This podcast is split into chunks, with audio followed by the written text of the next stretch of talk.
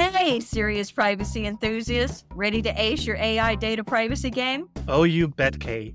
Dive into the world of TrustArc's Nymity Research, your go to for staying on top of regulatory developments in AI and privacy. Seriously, Nymity Research maintains a massive privacy and regulatory database featuring expert guidance and analysis from legal and privacy pros. So save time on privacy research, cut your compliance timeline, and reduce costs with Nymity Research. Get your regulatory research and insights at your fingertips with a free trial. So get ahead in privacy compliance and start that free trial today go to trustarc.com slash nymity dash free dash trial.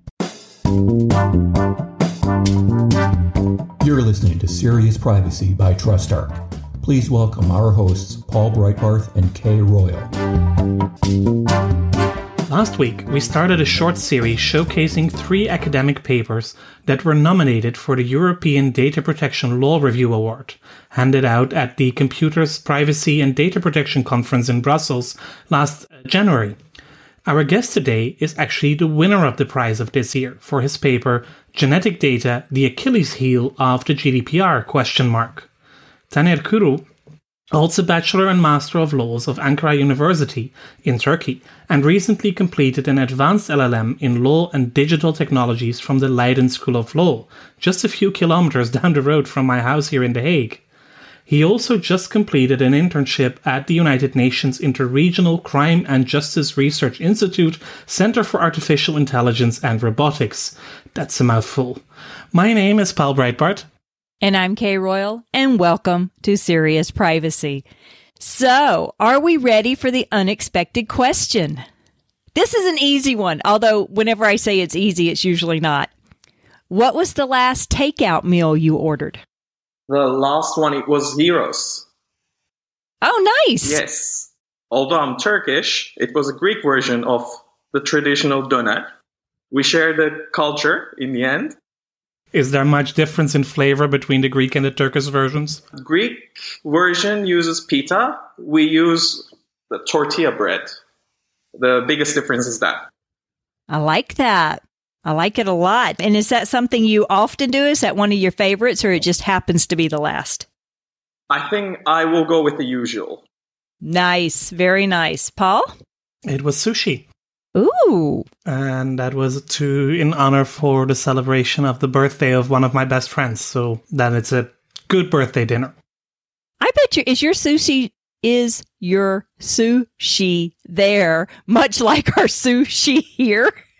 I think so. I'm not sure if I had. I mean, all of us imported it, right? from Asia, right? Yeah, I mean it's it's all like the Japanese versions, but I mean we also get the California sushi here, the the inside out rolls and the uh, the deep fried shrimp rolls and and all of that, but also the really fresh tuna and salmon and and other fish and cucumber and what what have you. So yeah, I think it's pretty similar about how the the different locations put the variations on the food that they've you know adopted from other cultures like the turkish and greek gyro we are much better at adapting the Indonesian food to Dutch standards and other food from our former colonies like Suriname and the the Caribbean that I think that is more adaptable for the Dutch than something like sushi which probably is still fairly traditional. And my last meal that we ordered actually wound up ordering two yesterday by accident. So it was Danny's barbecue. Go figure. And I have to tell you, a lot of restaurants like to claim that they are authentic Texas barbecue, which I'm not from Texas, y'all, or authentic Southern barbecue, which is much different. And it's not, but it's decent. The biggest problem is nobody makes good Southern potato salad other than people in the South. And none of that nonsense with marshmallows and raisins in it. That's disgusting. Okay, I know this is not a cookery show, but what is a southern potato salad? It's usually it's it's very simple. It's, you know, the diced up potatoes with mustard mayo, eggs, onions, things like that. It's it's not mashed up and creamy. It's got the big chunks of potatoes in it. Okay. Yeah, that's there the version go. I make. Okay. Not too much, yeah. Much, but yeah. Yeah, not too much. Yeah. But you got to use the right kind of potatoes or it doesn't taste right. And you need to dress them while they are warm. Otherwise, the Yes. dressing doesn't set properly. and warm potato salad. Oh, okay. No cooking show. Let's actually get down to business. Hey guys, this will be our next podcast. If we ever start a podcast network, we'll also do a, a cooking podcast. But for now, we'll stick to privacy. Let's start with the first question. How did you end up in privacy? Because looking at, at your, your CV, you have a fairly straightforward legal education. So why privacy? So, as you mentioned, I got my legal education primarily in Turkey because of my bachelor. But unfortunately, in Turkey, still privacy is not a hot topic out there, at least while I was studying. While I was working, the Code of Personal Data Protection has just been introduced, and I was in the team of consultancy in my law firm and that's why how I actually got into the privacy domain, so to say. And while I was doing my master's here, of course, it was on uh, law and digital technologies, and the biggest domain in my education back there was related to privacy issues and data protection topics. So this is how I actually ended up as a privacy student, professional, however we call it right now, as a young adult. And why Leiden University? Why did you come to the Netherlands? Apart from our beautiful beaches and our beautiful weather, of course, but Well, I was actually already in the Netherlands because I did an Erasmus exchange program during my master's studies in Turkey, and I came to Utrecht University for that. And I stayed here for my second master's degree, and I chose Leiden University because I wanted to focus on digital technologies or technology in general. And I was checking the programs, and Leiden University was more appealing to me than others because they were giving more diverse options, so to say, regarding their curriculum. And I was already acquainted with the Dutch system and I was already in the Netherlands, so it was more of a practical choice for me, on the other hand. so, are you a lawyer or are you a technologist? I think I would go with a lawyer. Okay. Because your your background and the interest that you have taken in your activities are, are fascinating. And it looks like that is what led you to genetic privacy. So talk to me about that. Why why genetic privacy? Yes, actually, my answer, I think it will reveal why I said that I'm a lawyer. Because while I was choosing the topic for my thesis back during my studies, I was checking the news, what is going on, what might be interesting, and what is attracting my attention. And back then, I saw this article regarding CRISPR babies. And then I started delving into this domain and thinking like, yeah, this is really interesting and fascinating with the ethical questions that is it is raising. And then I came across with the genetic testing companies like 23andMe, MyHeritage, Ancestry, and then I saw some. I don't know whether they are fictional or they're the true true stories, but I saw some stories on Reddit and I also saw some videos on YouTube that people got those tests and revealed that they were actually adopted or there were some family dramas around it. So I said, there is something interesting here because when you share your genetic data, you are not actually giving the information away about yourself, but also about others. So then my lawyer instinct come up with a question that wait a second but this is a fundamental challenge for our legal system because there's another stakeholder involved here and i'm not quite sure whether they are identified as the stakeholder so that's how i started work on genetic privacy and also why i answered your question okay by saying that i think i'm a lawyer I like that. So it sounds like a, a lot of people ask how I transitioned from a nurse to a lawyer, and it sounds like your your thought process is the same. You see the the medical or the science, but you think of the law. exactly It it always makes you think of the legal complications and implications. I like it. Very Yeah, nice. that's really interesting. And, and maybe just for those who don't know, CRISPR is a technology for genetic modification, right? That's also used a lot for plants and animals and, and, and other species that we have on this planet. exactly exactly So tell us a bit more about this this group privacy idea that you are developing in, in the paper. I know we've been we've been mentioned actually quite a lot in our data protection courses at Maastricht University that when you are dealing with genetic data that you need to be careful. But you are the first who has actually written about it that I've seen in, in such a way. So what are exactly the issues of, of processing genetic data from a group perspective? Yeah, well, I can give you an introduction on that by mentioning some of the topics. Like, I think everyone who's listening to this podcast, podcast, I think has heard about genetic testing companies that I just mentioned, like 23andMe, MyHeritage, Ancestry, or some of them may have already took a test or shared their genetic data material with research institutions that are trying to understand why some people suffer more from COVID 19 nowadays. Or they might have heard news stories around the world that law enforcement agencies finding criminals they've been looking for de- for decades by familial DNA searching, especially in the United States. Right. Yeah, but while we process genetic data in all these domains, there are several privacy concerns arising, but as I mentioned, one thing makes these issues and processing genetic data quite extraordinary here because when researchers look into our genes, it doesn't only reveal information about ourselves, but also other individuals who are sharing the similar or the same genetic architecture with us. So from, however, these people, which from this point on I will refer to as members of genetic groups, do not even know that these common genetic data is being processed. So, in my article, I address this issue by applying several interpretation methods in order to understand whether the GDPR provides any protection for these people, members of genetic groups.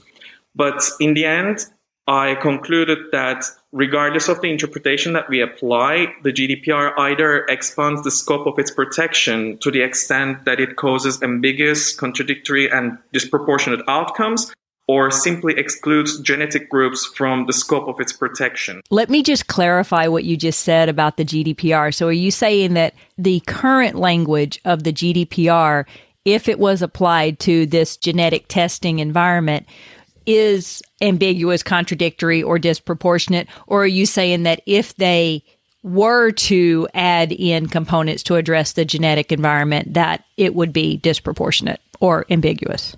And I think I just answered my own question. You're saying right now, there's a possibility that the GDPR could roll in individuals who share genetic data as data subjects.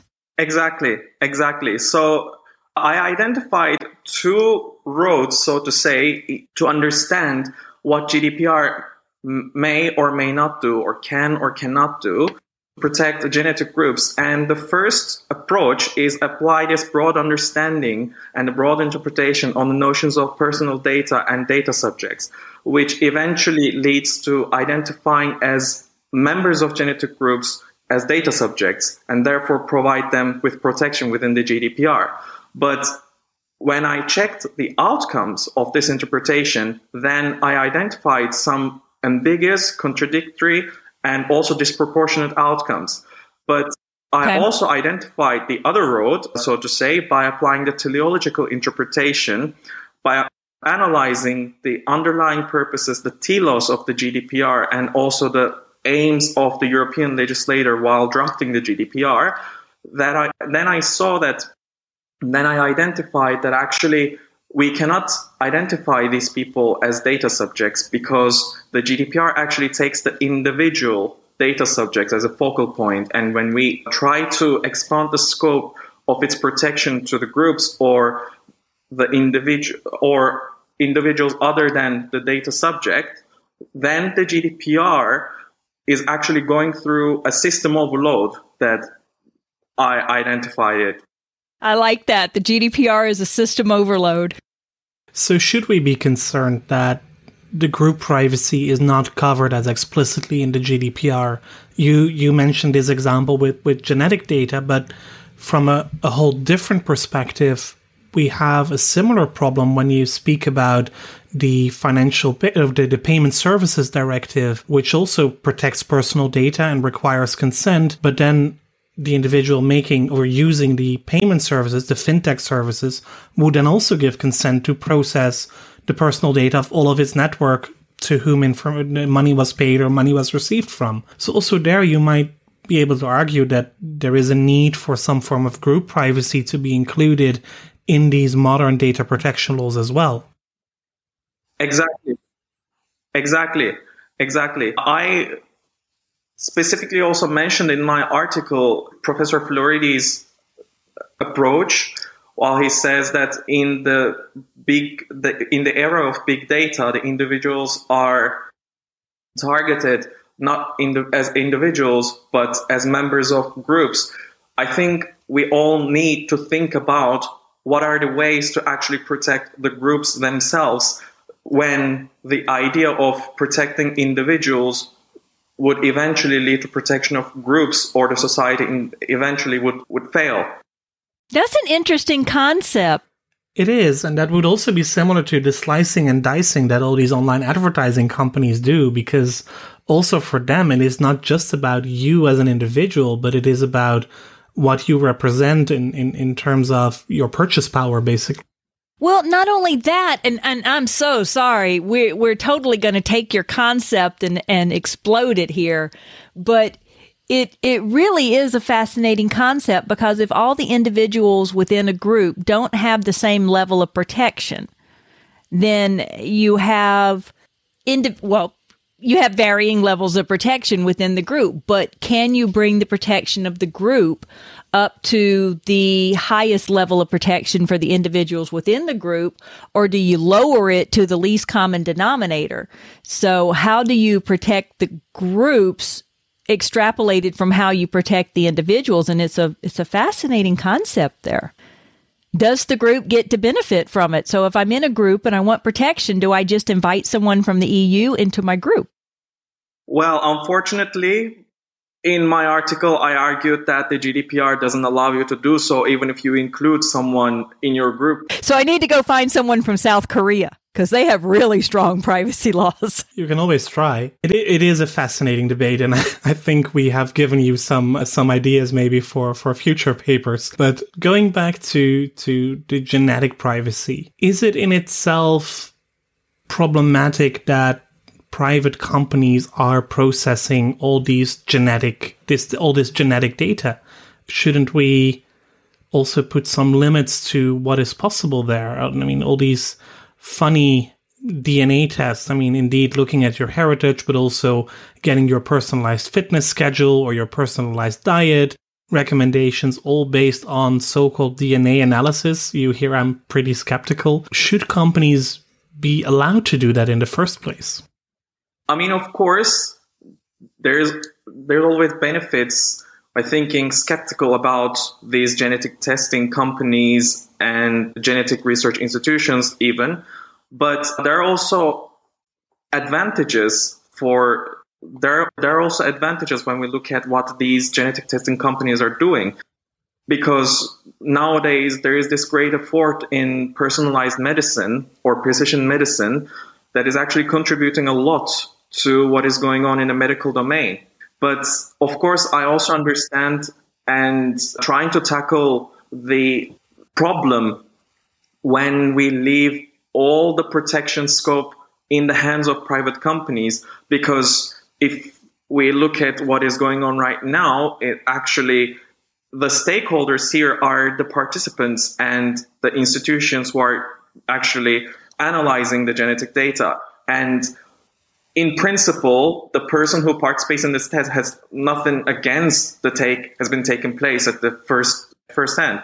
But the problem arises here when other people are actually opposing what is going on with the common genetic data because one person may let's say my sister can participate in this test but i might be opposing what is going on with her genetic data, which is actually my genetic data as well. But I have no right to to stop her. Exactly. You know, and that's interesting because and I'll be honest, I have not studied the genetic testing laws overseas, but here in the United States, they limited what the private genetic testing companies could. I don't know if they limited what they could test for, they limited what they could share with people that it explored because you had to stay away from anything that was diagnostic. So they had to pull back on the information they shared. But I did participate in uh, a genetic testing because of my privacy class. So I, I claimed it as an education expense just to see what this experience was. And so I'm in the system. And my, one of my daughters is now in the system. I don't share mine. I don't like being alerted to potential relatives, but I do admit every now and then I get curious because they will go in and add more information as they develop the technology to identify more information. So my report is not static. I can log in at any time and they will have added additional information to it. So it's fascinating because and y'all tell me, is this a controversy overseas? Is that here we have populations that don't participate in genetic testing because they, it's not part, they don't want to. But yet I'm sure there are members of those populations who have participated in it. So are they jeopardizing the philosophy of the group? Exactly. One of the very famous case from the United States I can mention is the Havasupai case I'm not sure if you have heard about that case where the genetic data has been collected from that indigenous population, but then used for other purposes then has been disclosed to the members of that indigenous group. So it caused a problem there.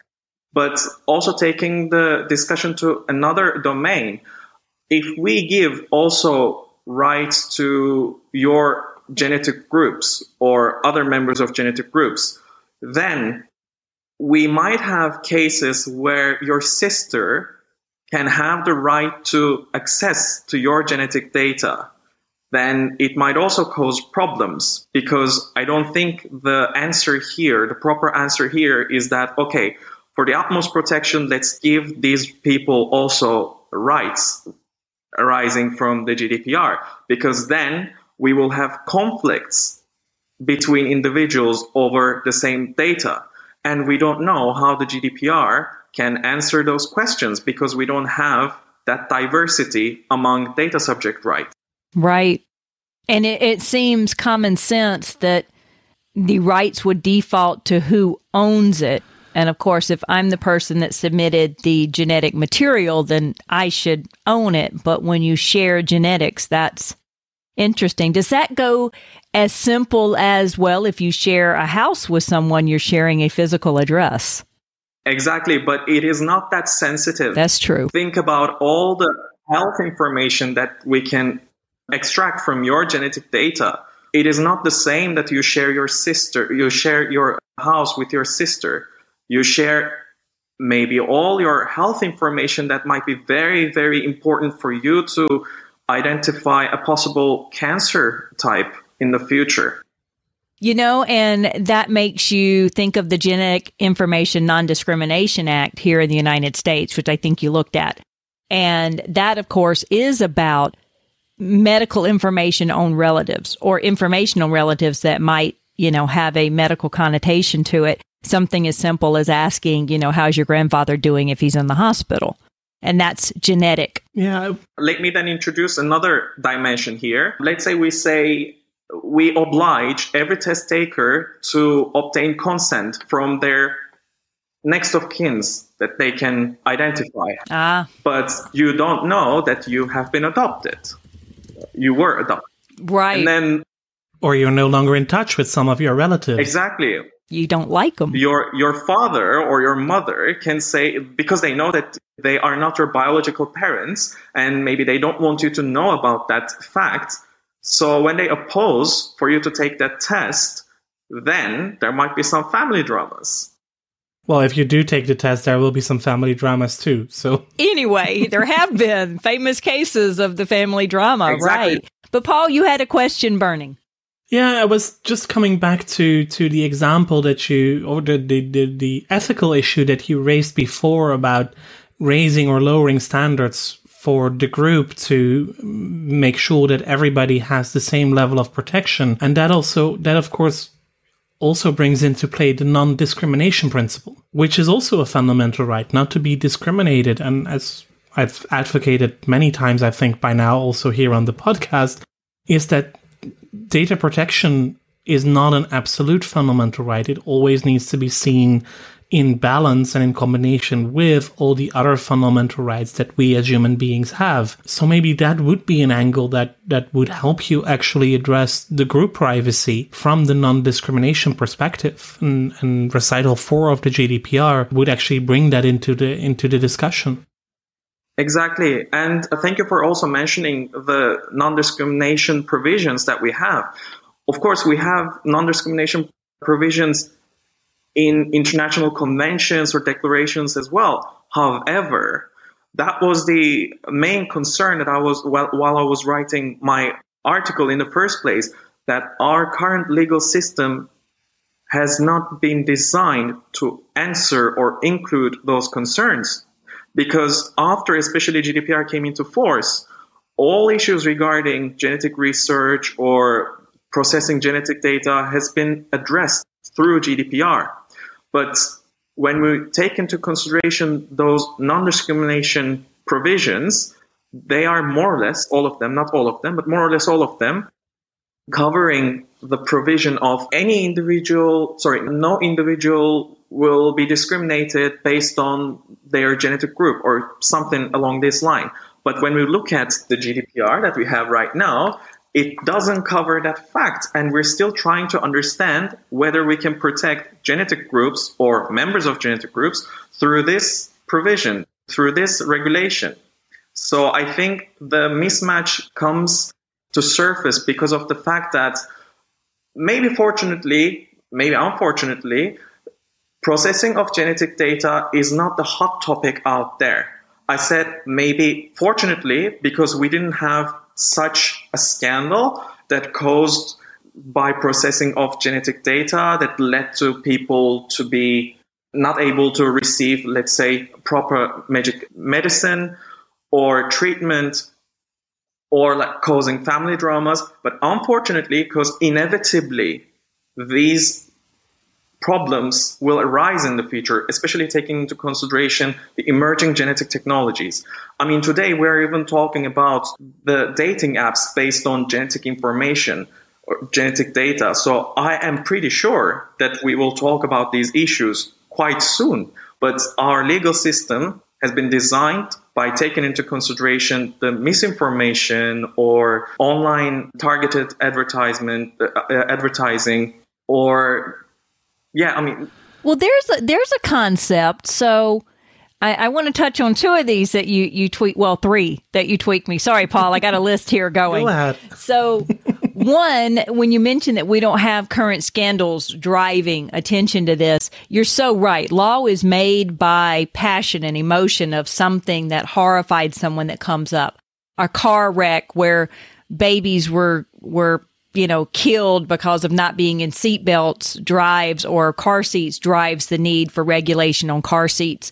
So there's usually some sort of very emotionally driven reason to do this. So that's a very interesting point. I like that.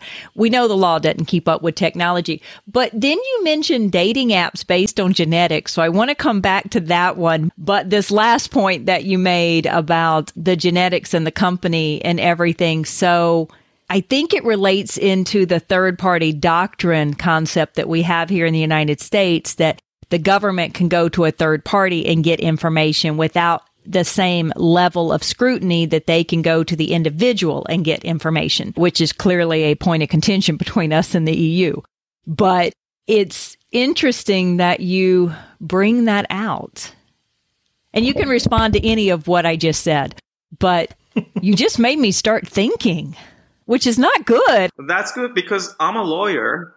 I always answer the questions as it depends because it because one question raises many other questions and i'm not sure if it's a common uh, proverb or just we use among turkish lawyers we always say when there are two lawyers there are three opinions So it is nice Yeah. to come up with even more questions when you ask me another uh, a question. It is. You, you really made me think. Okay, so so give me an example of a dating app based on genetics. I'm sure that you already have one? somewhere. I I'm not sure if they're develop if they're developing or not, but I have seen it on the interview in the interview of George Church, if I'm not mistaken on his name, and he was saying I think it was in 60 Minutes on CBS. So I saw it there, and I found it fascinating in my legal mind, but also Right. because because as a lawyer, it's re- really fascinating for me to explore such a domain. But on a human level, I also thought about, hmm, do we really want this? Are we really ready for such a thing? Would I use it had there been such dating app out there? You know, there is a hereditary disease, I believe, in the Jewish population.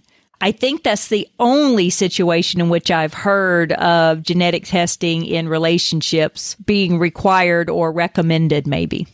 could be i don't know about that genetic disease but yeah definitely it raises ethical concerns when we're talking about dating apps based on genetic data Yeah, it's for Tay Sachs disease. So, but that's interesting because, I mean, if you take that concern and then you extrapolate it across general dating, I mean, Exactly. So we've we've looked at this from the EU angle and from the US angle. What about what about Turkey? What about your home country? Is there any anything on genetic data in the Turkish data protection law? And for our listeners who love abbreviations, I think that's the KVKK. yes which I liked that.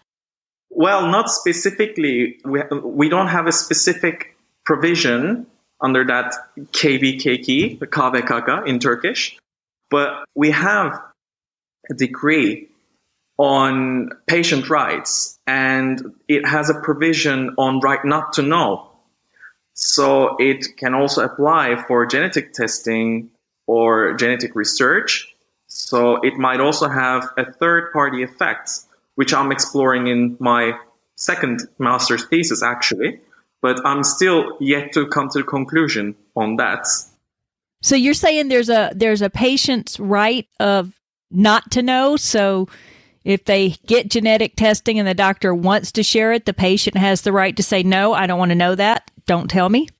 yes i can say like that Okay, that's pretty fascinating. I like that. So what what's next in privacy for you? Before we started the recording, you mentioned that you like the world of academic. Is that where we where we will see you in a few years down the road, lecturing at one of the universities on data protection and privacy and genetics? Well, I hope so. I would like to carry on with this research actually as a PhD student. So you might see me in the upcoming years lecturing or giving some talks on genetic privacy again. Hopefully. Very good. I'm just utterly fascinated, Paul. I'm sorry. I want to sit here and talk about more genetic testing and screening and protections for genetics, but I am just truly fascinated by the concept of protecting groups. Yes, I'm sorry, but that really just grabs me.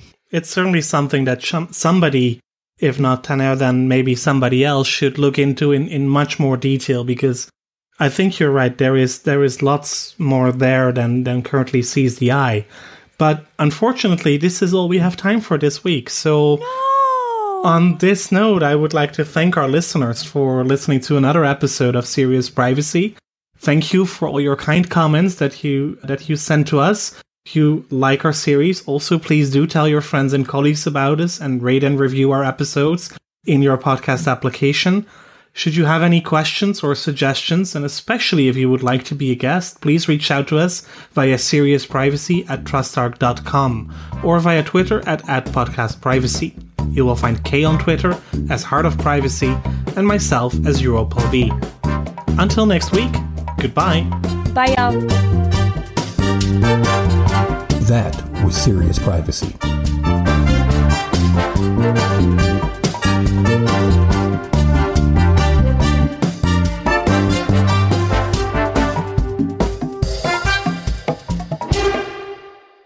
Hey, listeners, looking to navigate the realm of responsible AI data privacy governance? Well, look no further. Absolutely.